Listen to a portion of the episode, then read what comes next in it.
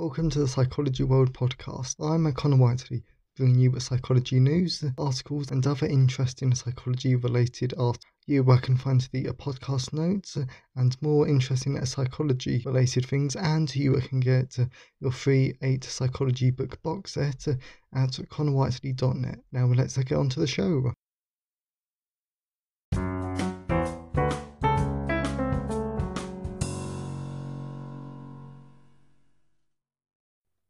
Hello, everyone, and welcome to episode 63 of the Psychology World podcast with me, Con Whiteley. And today's episode is on how can social media benefit us. This is a great episode, and I really, really enjoyed it.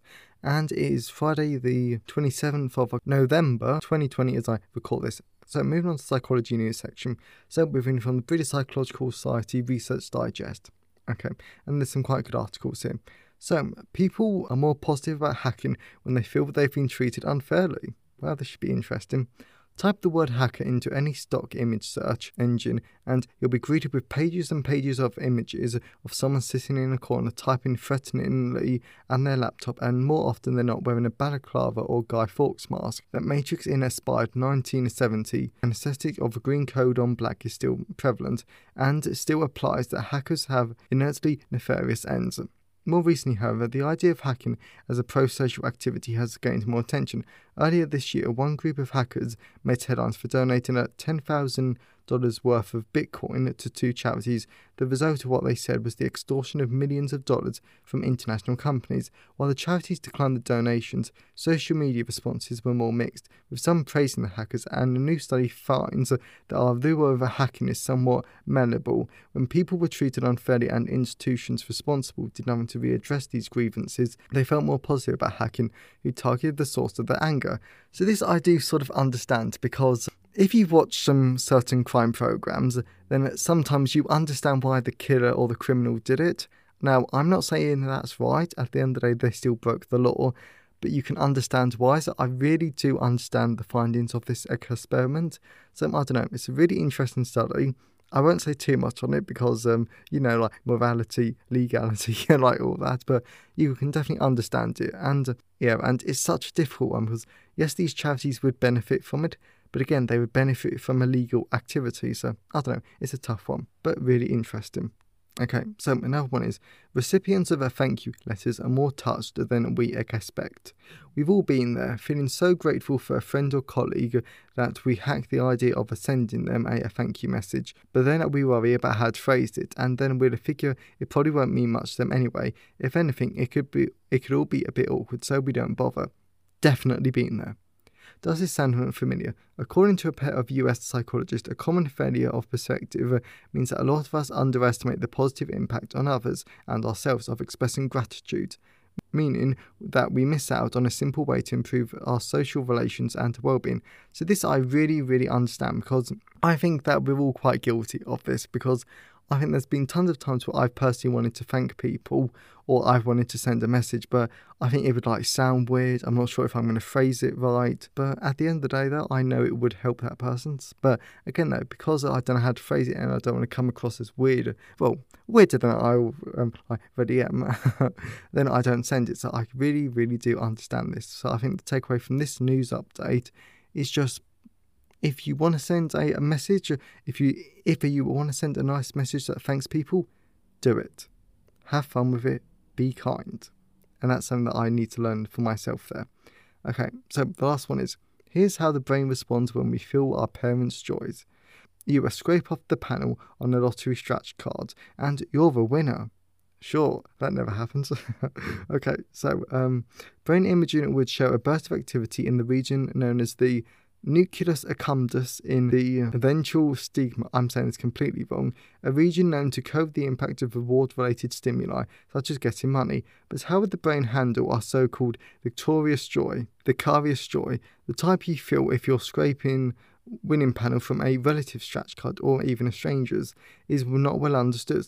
Now, a new study shows that while there are similarities, there are some important differences. Notably, the participants' brain responded differently when they won money for their mother versus their father.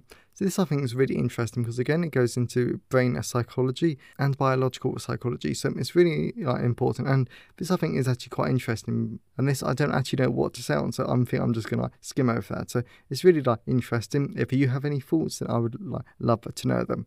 Okay, so hopefully you've enjoyed the psychology news section. So let's move on to the personal update.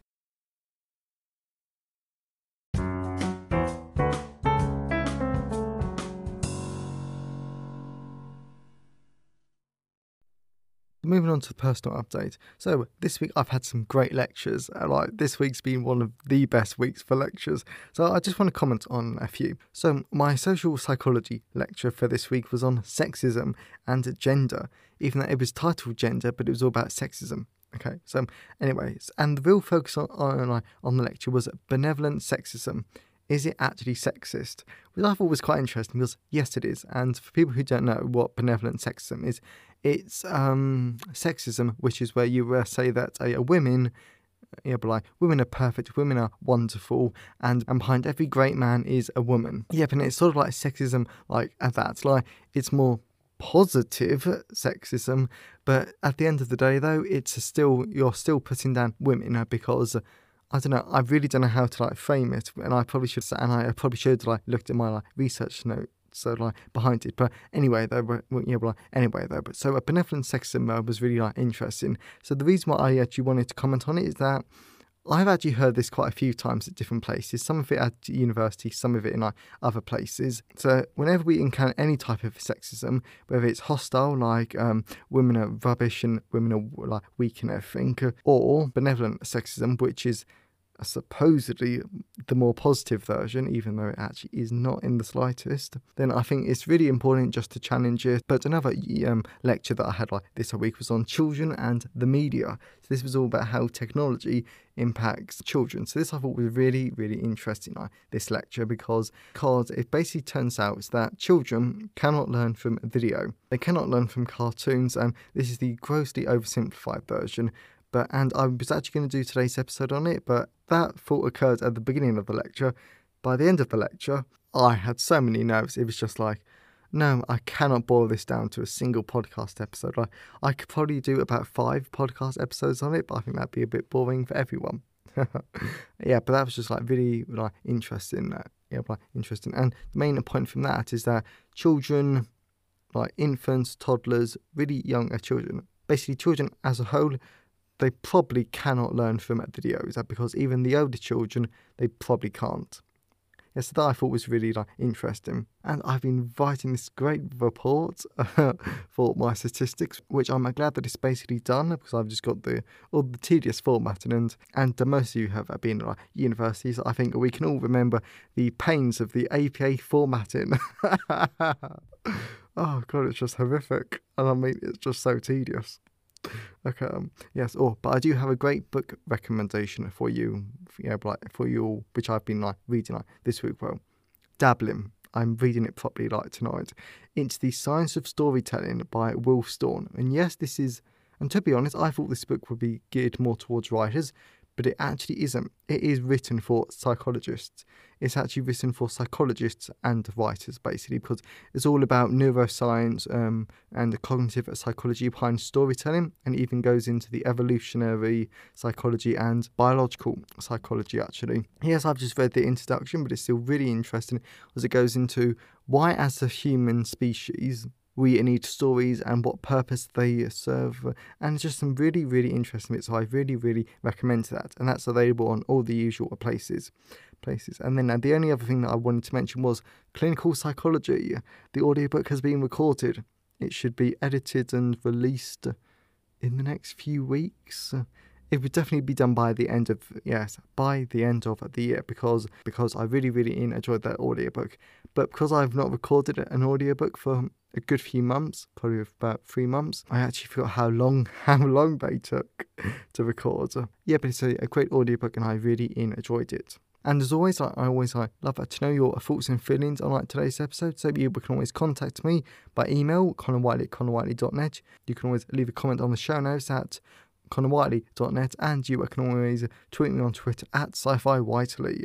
And as always, I love to hear from you all. And uh, today's episode has uh, been sponsored by my free ebook, What is Psychology? And the reason why this is the sponsor for today's episode is because I had a cover update and I think the cover is beautiful. I mean, I mean, even if you own the book like right now, I would say go back on the bookstores and just like look at the new covers. I think it's honestly, I think the cover is amazing. I just absolutely love it. Okay, so but the reason why I love uh, what is psychology is that it's an amazingly well-reviewed book, which I'm really pleased with. But it's also a great introduction to psychology. Like for example, like positive psychology, it goes into all the different approaches. For example, the psychodynamic, cognitive, biological, positive, and like all the other different approaches to like psychology. And also it goes into extracts and like what is like each subfield of like psychology. For example, what's a biological psychology? What's global mental health? What's um yeah but like what's the psychology of human relationships hell what is health psychology and it goes in so many great areas i really really love this book and people have found it so beneficial and i'm really glad and it is a free ebook that I'm really pleased with that. So, if you want that book, it is What is Psychology, available on all the major ebook platforms like Amazon, Kobo, Google Play, etc. And it is free. So, I really, really recommend this book and I just love it, especially the new cover. Okay, so that's enough for the personal update. Let's move into the content part of today's episode.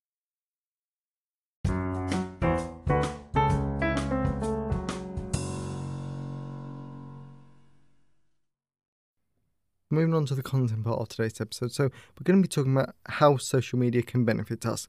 Because I know within psychology, social psychology, etc., social media has a lot of stuff wrong with it, and because of that, we can complain about it quite a lot. But social media also has a lot of great benefits. So I definitely want to give quite a positive episode that has nothing to do with abnormal psychology. Yes, this I just wanted to really focus on just to give people a bit of good news because if you're in the UK, you will fully understand why I want to give a bit of positive news, uh, especially because at the time of recording, yesterday, we found out what tiers we were in because of COVID. I'm in tier three, it turns out. yeah, but I'm like accepting it. My family isn't impressed like um, whatsoever. But at the end of the day, what can you do? And just hope these vaccines come out a lot sooner rather than later. Okay, so uh, moving on to today's episode then. Social media has three main benefits. So that's what we're going to look at now. So for starters, validation, immediate and large scale validation.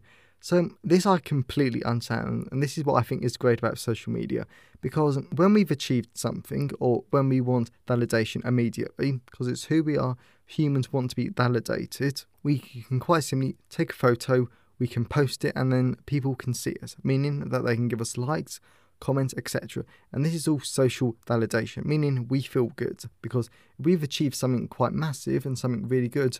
We don't want to have to go around and see tons of people and tell them again and again and again because because if you've achieved something like three four days ago and then you tell someone, then you're not going to be as excited. But if you can do something and then immediately tell people, then that makes you feel so much better. I know that because this is actually two things. So when episode 61 came out with our brilliant guest JF Penn, I pretty much immediately, well, no, actually, it was a few hours later. What I did was that as soon as that interview came out, I posted it on my private Facebook stuff like just my friends and family can like see it and I got so many likes and so many great comments that I know was completely like um, boasting and I think but I felt good because I felt validated because tons of people liked it and, and I got some great comments and yes I know that's sad but again though I wanted to be validated and chances are is that is that like you've done like different stuff for that because like you want to be like validated like for example like if you had like your nails done then you might want to like take a picture of your nails just so people can say that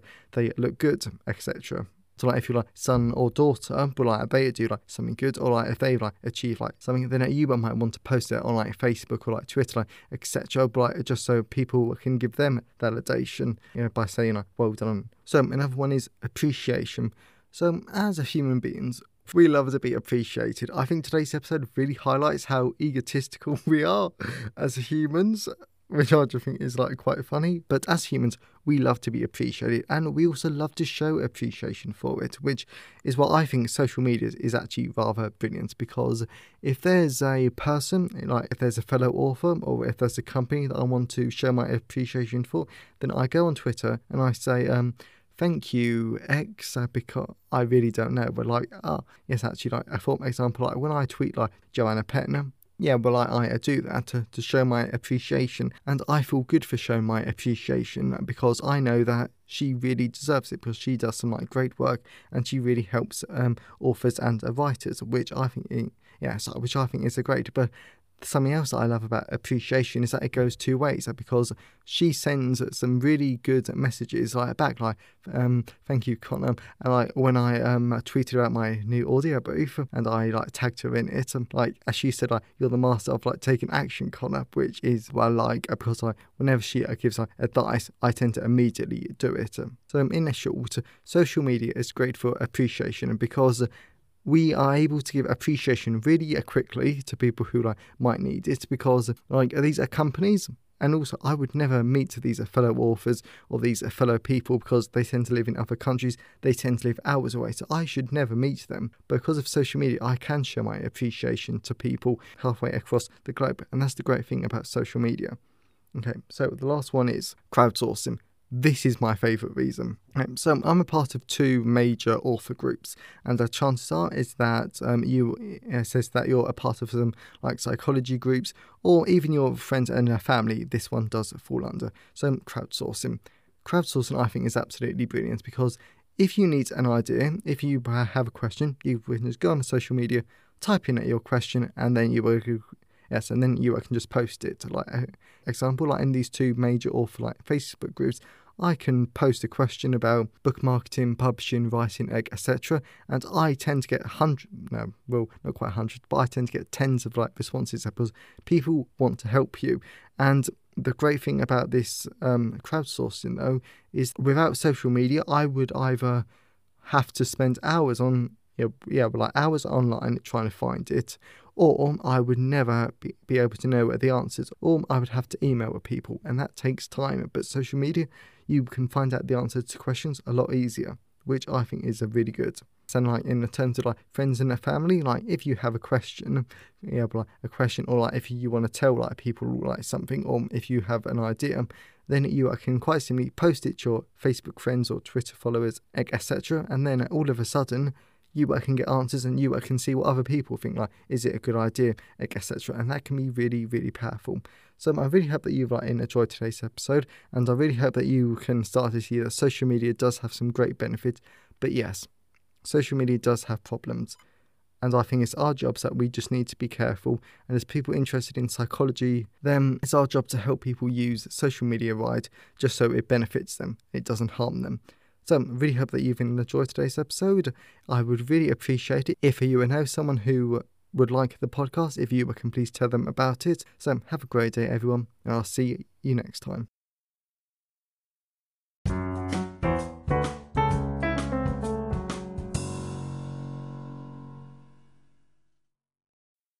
Thanks for listening today. I hope you enjoyed it. If you want to see the show notes, then please go to connorwhiteley.net. And if you want a free 8 book psychology box set, then please go to connorwhiteley.net. Have a great day, and I'll see you next time.